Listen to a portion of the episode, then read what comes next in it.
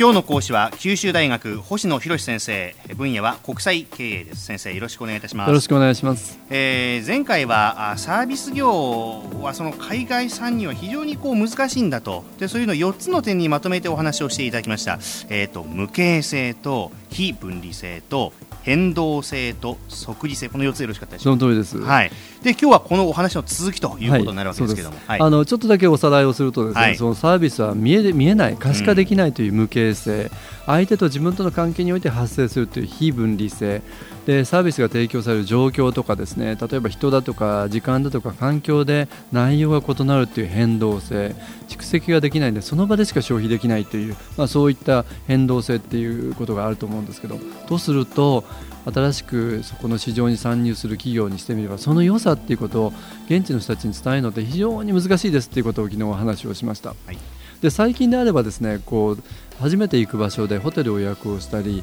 あのレストランを予約するのにインターネットの口コミってすごく役に立ちますよね。はいあのいろんな人が例えばランクをつけてたり実際自分の感想を書かれてたりというああいうことをすることで少しでもそのサービスっていうものが評価できるようにはなってきたと思うんですけどそれにしてもあれって参考にしかならないですよね。うん、むしろ口コミで評判になってるからあえて行かないとかっていう人もいらっしゃるんですもんね。となると ますますサービスってどうやってその良さを人に伝えればいいのっていうことになってきますよね、えー、それが実は大きな参入障壁になっていると思うんです、つまり企業が例えば海外に展開する場合にその参入する場合のバリアになっているということですね。はい。でさらにもっと大きな課題がありますけど昨日西川さんに指摘していただきましたけどその現地の文化とか宗教とか例えば習慣ライフスタイルっていうのもこれものすごく大きなあの要素ですよね。はいえー、例えばあのここで今日は小売業っていうあの業種を捉えてちょっと説明をしたいと思うんですけど、はい、今ここにあのコンサルティング世界的なコンサルティング会社であのデロイト・トーマツという会社がですね2011年に出した世界の小売業の売上ランキングがあるんですけど、はい、これのちょっとベストいくつかお話をすると1位が、まあ、世界のあの多国籍企業のランキングの常に上位を占めていることでもあるあのアメリカのウォルマートなんですね、はい、で2番目がフランスのカルフール、はい、3番目が英国のテスコという会社、はい4番目がドイツのメトロっていう、まあ、こういった企業が上位の1、2、3、4位なんですけど、はい、まあ、この中のいくつかは皆さんもあのご存知じゃないかと思うんですけどこれ見るとですねすごく面白いことにこの4社すべて日本の市場では苦戦をしてきたんですよね。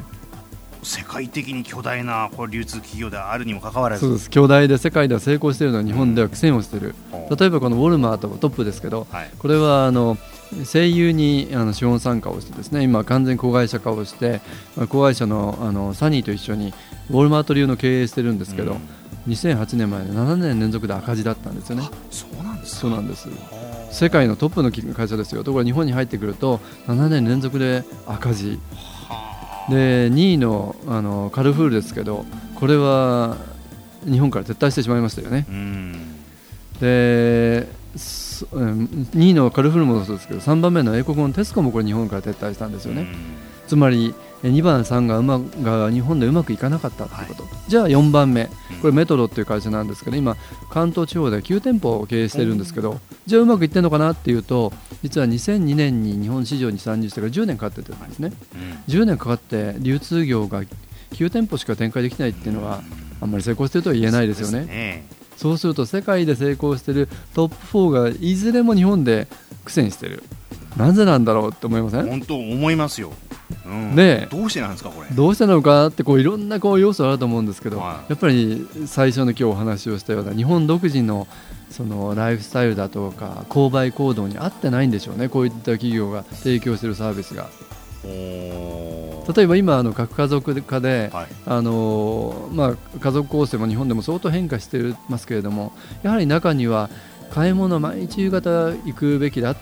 えー、行くっていう人ってまだまだ多いと思うんですよ、はい、そういう根強根強い習慣って残ってると思うんです、つまりアメリカのような週に1回車で行ってたくさん買ってくるというのとは違いますよね。確かにそうですよね、そういう習慣の違いってありますね、言われてみれば、はい、それとか例えば生鮮品であれば、例えば野菜だとか肉だとかに対するその品質のこだわりって日本人、ものすごく厳しいじゃないですか。はい。ここもおそらくちょっと想定している以上に厳しいと思うんですね、こういう外資系の企業が。あるいは例えばウォルマートっていうのは昔からエブリデイロープライスとか最近ではオールウェイズロープライスってつまりいつもいつも安く提供してますといういつもいつも安くするっていうことはですね実は商品の売れ行きに大きな変動がないんで実はあの売る方も買う方もいいはずなんです。でところが日本人ってそうじゃなくてやっぱり日本人の主婦って朝あの新聞のチラシの間に入ってきたその広告見て、どこが安いかなでここに買いに行こうっていうそういうパターンってまだまだ根強いですね、はいはい、そう考えてみるといつもいつも安いからうちへ来てくださいっていうものは必ずしも魅力的に映らないかもしれない。でそうするとこういった外資系が他の国では成功する本国では成功してるかもしれないけど日本ではうまくいってなくて見事に1位から4位までが日本では苦戦してきた。こんなことを見るとサービス産業っていうのは本当に難しいなって思いませんか？全く本当そうですよね。あの以前も話題に上がったかと思いますがそれこそ日本にファーストフードの文化をもたらしたマクドナルドであるとか、はい、今までのその文化をガラッと変えて見事成功して根付いてっていう会社も片やあるわけですよね。あるわけですよね。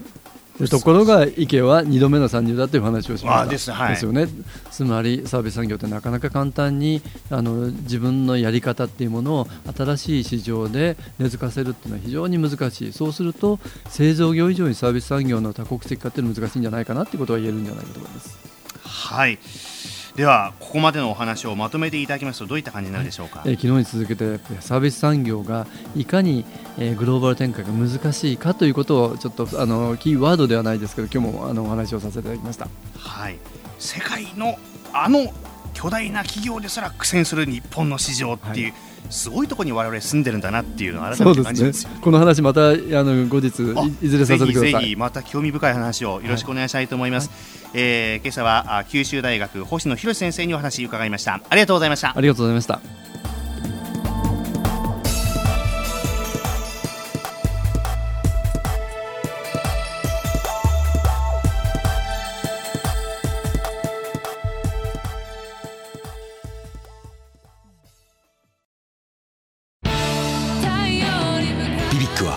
九州で生まれ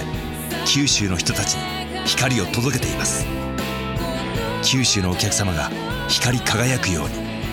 それが QTNet の変わらない思いです。キラキラつながる QTNet。